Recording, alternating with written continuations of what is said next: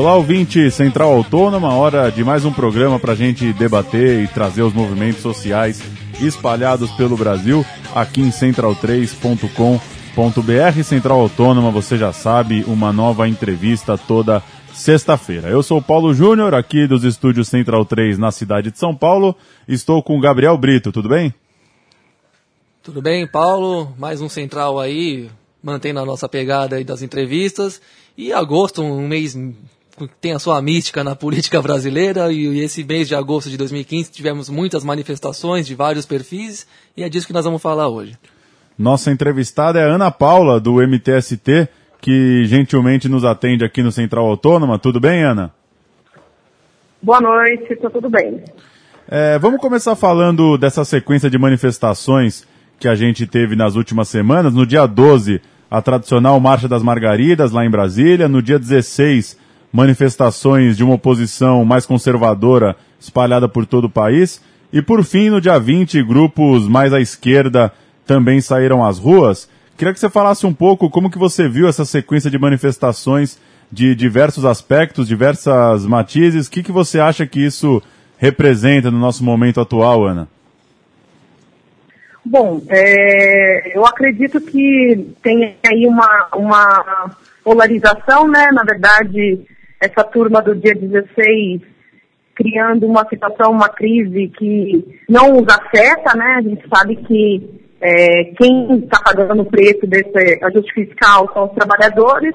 Então aí a gente entende isso aí mais como uma encenação, uma polarização, é, uma saída dessa turma do armário para o preconceito de classe, para, enfim, colocar os seus demônios para fora do que uma insatisfação de fato, né? A gente acredita que é, é, é uma crise contra o vermelho e não uma, de fato, uma, uma necessidade. A gente viu aí os dados que foram colocados nas, na, na mídia, qual é o perfil dessa turma. Então, para a gente, é, claro, a marca das margaridas, a histórica, representa um setor muito importante aí da, do, do campo, muito importante, expressiva, mas que a gente vê que, que foi polarizado com a turma do dia 16 é mais uma, um conservadorismo mesmo, né? E, bom, especificamente, né, do dia 20, que foi a, aquela que mais interessa ao movimento, convocada inicialmente pelo MTST e com forte presença também de sindicatos, entidades governistas que, a, que foram que acabaram aderindo ao ato. Como é que você avalia especificamente a, essa manifestação do dia 20 de agosto? Bom, a gente construiu essa manifestação não só em São Paulo, mas também em outros estados.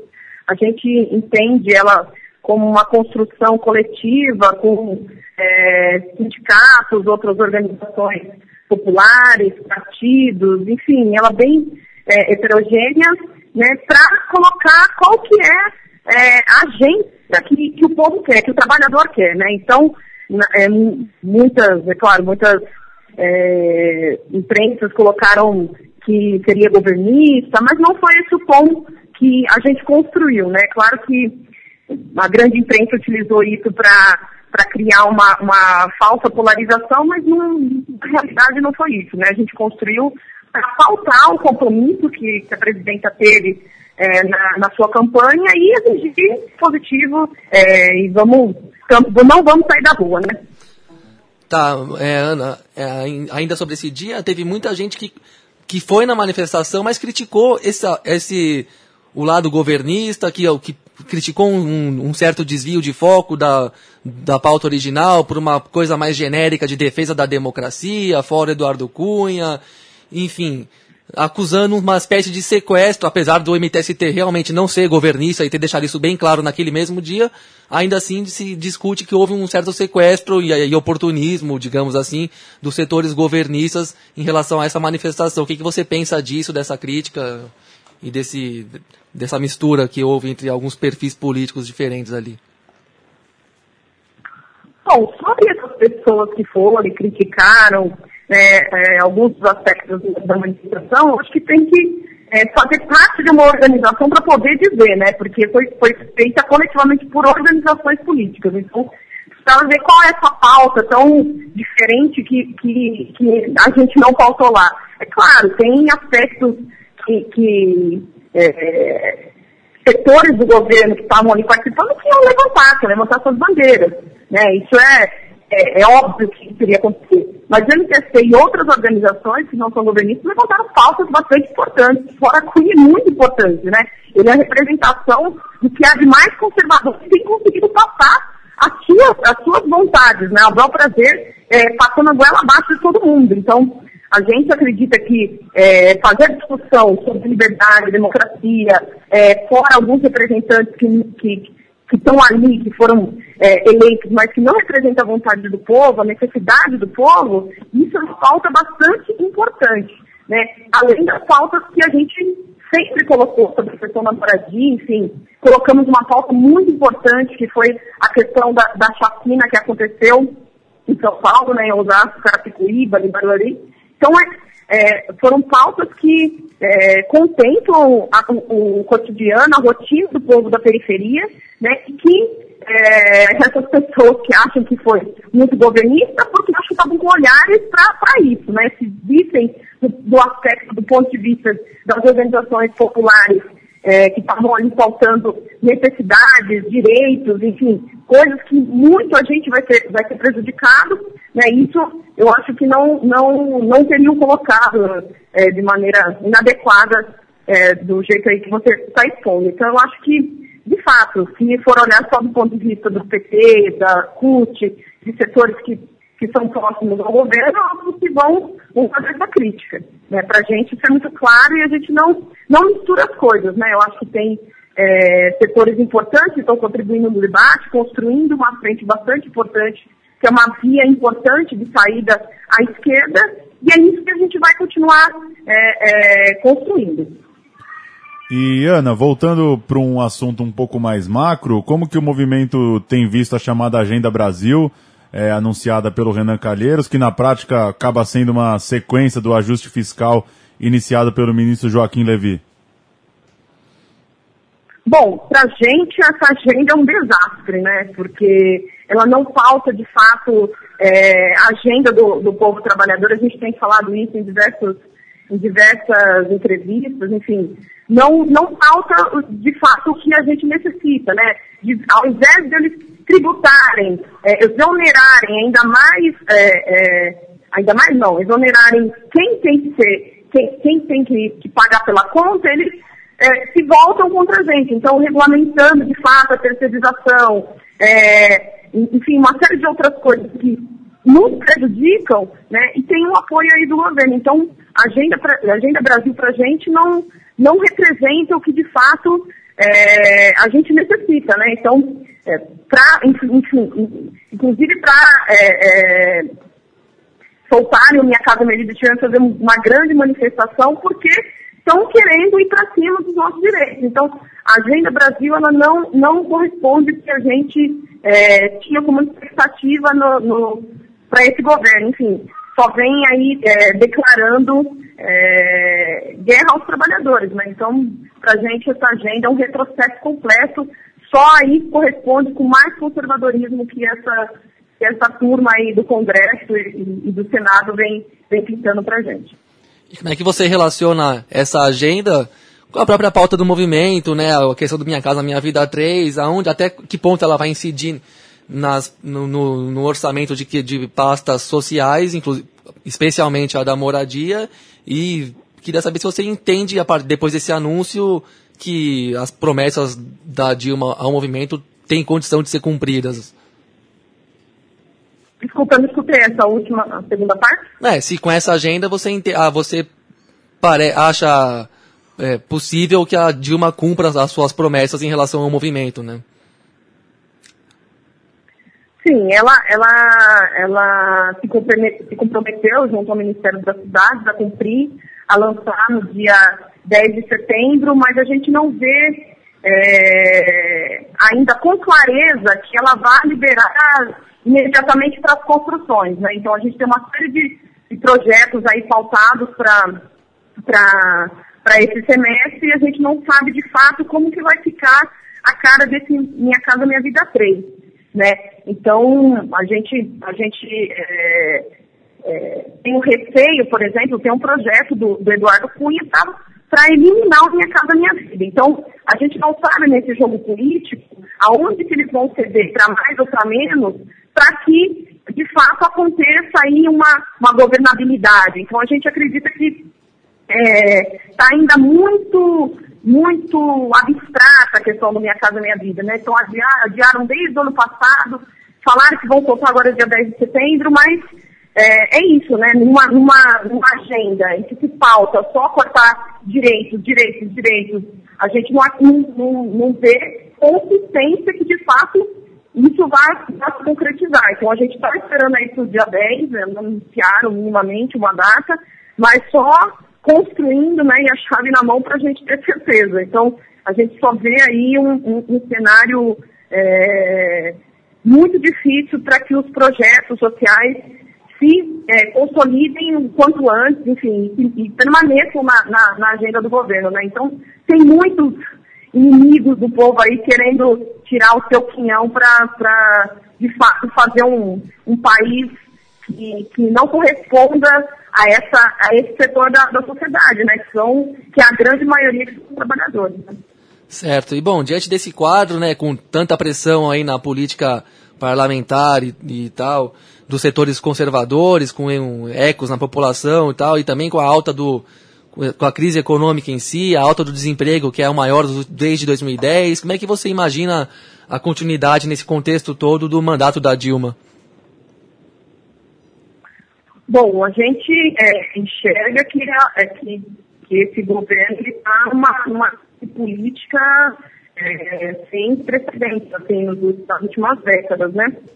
Então, é, a gente é contra golpe e contra impeachment, né? A gente não acredita que essa é uma linha é, interessante que busque o, o, de fato eliminar o problema da corrupção. A gente não, não entende que o, a gente não entende que o problema começou agora e também não somos é, a favor do que aconteceu, não somos cegos para o, o, que está acontecendo em relação à Petrobras, mas a gente entende que é, tá, criou-se um clima de oportunismo aí para eliminar um, um, um, símbolo né, que pode, pode, pode corresponder aí um, um, uma ideologia que seria contra o vermelho, contra a esquerda. Então a gente vê um cenário bastante perigoso aí para esse tipo de oportunismo, né? Então é, a gente acredita que só vai piorar né, a, a questão da lei do, terror, do, do, do terrorismo, antiterrorismo. Então tem um, um cerco se fechando para as lutas sociais, né? E que é, a gente não enxerga uma saída através, através desse governo nem de nenhum outro. Né? Então, de fato, é um cenário bastante precário para os trabalhadores. Para os trabalhadores organizados é ainda pior, né? porque é, vira um, um, alvo a ser atingido, a ser barrado. Então, a gente acredita aí que, de fato, o golpe, o impeachment não é um caminho, mas também é, não acreditamos que esse governo nos represente. Então, é um cenário bastante difícil para as lutas sociais. Para a gente fechar, Ana, eu queria que você falasse, é, fizesse uma análise mais geral. É, o que, que para você cabe aos movimentos populares, aos partidos, a, aos grupos, a, a, todos os agentes nesse momento que tentam pautar políticas sociais de maior profundidade? É, qual que é a possibilidade deles? Como levar essas pautas adiante?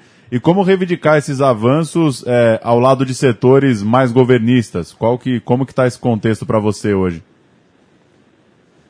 Bom, a, o MTST acredita que é, somente é, organizações, movimentos e partidos combativos vão construir, conseguir construir uma saída. Então, é, inclusive para alguns setores que têm aí alguma, alguma contradição, elas, elas precisam se se resolverem, né? Porque a única saída que a gente enxerga não é nem através desse golpe que estão construindo, nem com esse governo, mas que minimamente cumpra com as suas exigências, a gente acredita que a saída é a construção é, através de, de, reformas populares, né? A gente precisa faltar coisas urgentes, como a, a democratização da mídia, né? A gente vê aí como que o a grande imprensa hegemônica consegue pintar uma crise, consegue criar um oportunismo, consegue dar respaldo a, essa, a, essa, a esse conservadorismo, né? Então, isso é importante se pautar, a reforma urbana, né? De como a cidade está sendo construída, como ela está sendo modelada,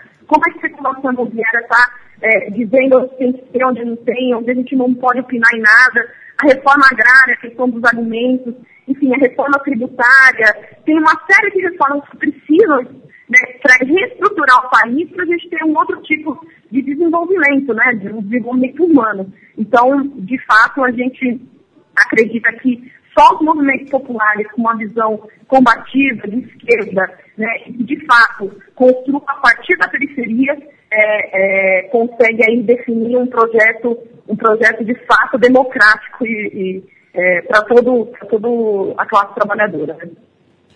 Central Autônoma conversou com Ana Paula, do MTST, que bateu um papo com a gente nesse mês de manifestações de, de diversas caras e origens em todo o país. Ana, é, valeu pelo papo, bom trabalho por aí, seguimos falando. Obrigada, Paulo. Obrigada, Gabriel. Foi um prazer receber essa entrevista com vocês. Um Muito obrigado, Ana Paula. Um grande abraço, um abraço, e a gente vai se falando aí. Um abraço. É isso então, Gabriel Brito. Mais um Central Autônoma. Valeu. Valeu, Paulo. Achei uma ótima entrevista da Ana Paula aí, colocando as coisas dentro de um contexto mais lúcido de análise aí do que em relação ao que temos visto em alguns lugares aí. É, fui ao ato do dia 20, senti uma a gente tem que aplaudir o que o, MT, o, o MTST tem feito, é, o, é quem está conseguindo puxar para o nosso lado as questões de lutas de classes, assim, que tem conseguido angariar um apoio e credibilidade junto à, à, população no que faz, no que fala, no que defende. As pessoas acreditam no movimento e ele tem sido aguerrido, tem sido coerente.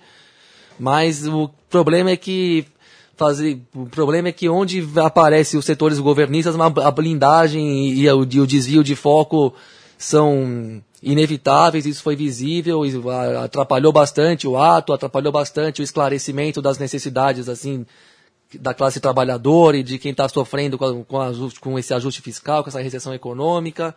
E acho que a gente não, a essa altura do campeonato, a gente não pode mais cair em cantilenas de golpe, não sei o que, fim da democracia, se o PT cair do poder, porque se fosse um outro governo de outra coloração que não contasse com a nossa simpatia nem sequer histórica, a gente já está falando que pelos escândalos de corrupção em si, não dá para defender mesmo, e se cair, caiu, dane-se, não merece. Então, e como é o PT que tem um guarda esse passado de lutas e de 30 anos de mobilizações de diversos grupos de esquerda, a gente acha que vai criar um retrocesso absurdo, mas não vai, porque não vai ser uma ditadura militar que, vai, que entraria no lugar se esse governo fracassasse e fosse a lona desse, né, dessa forma representa inclusive um processo político que está esgotado e que o governo não, não, consegue contornar. Ou então só consegue contornar com saídas à direita.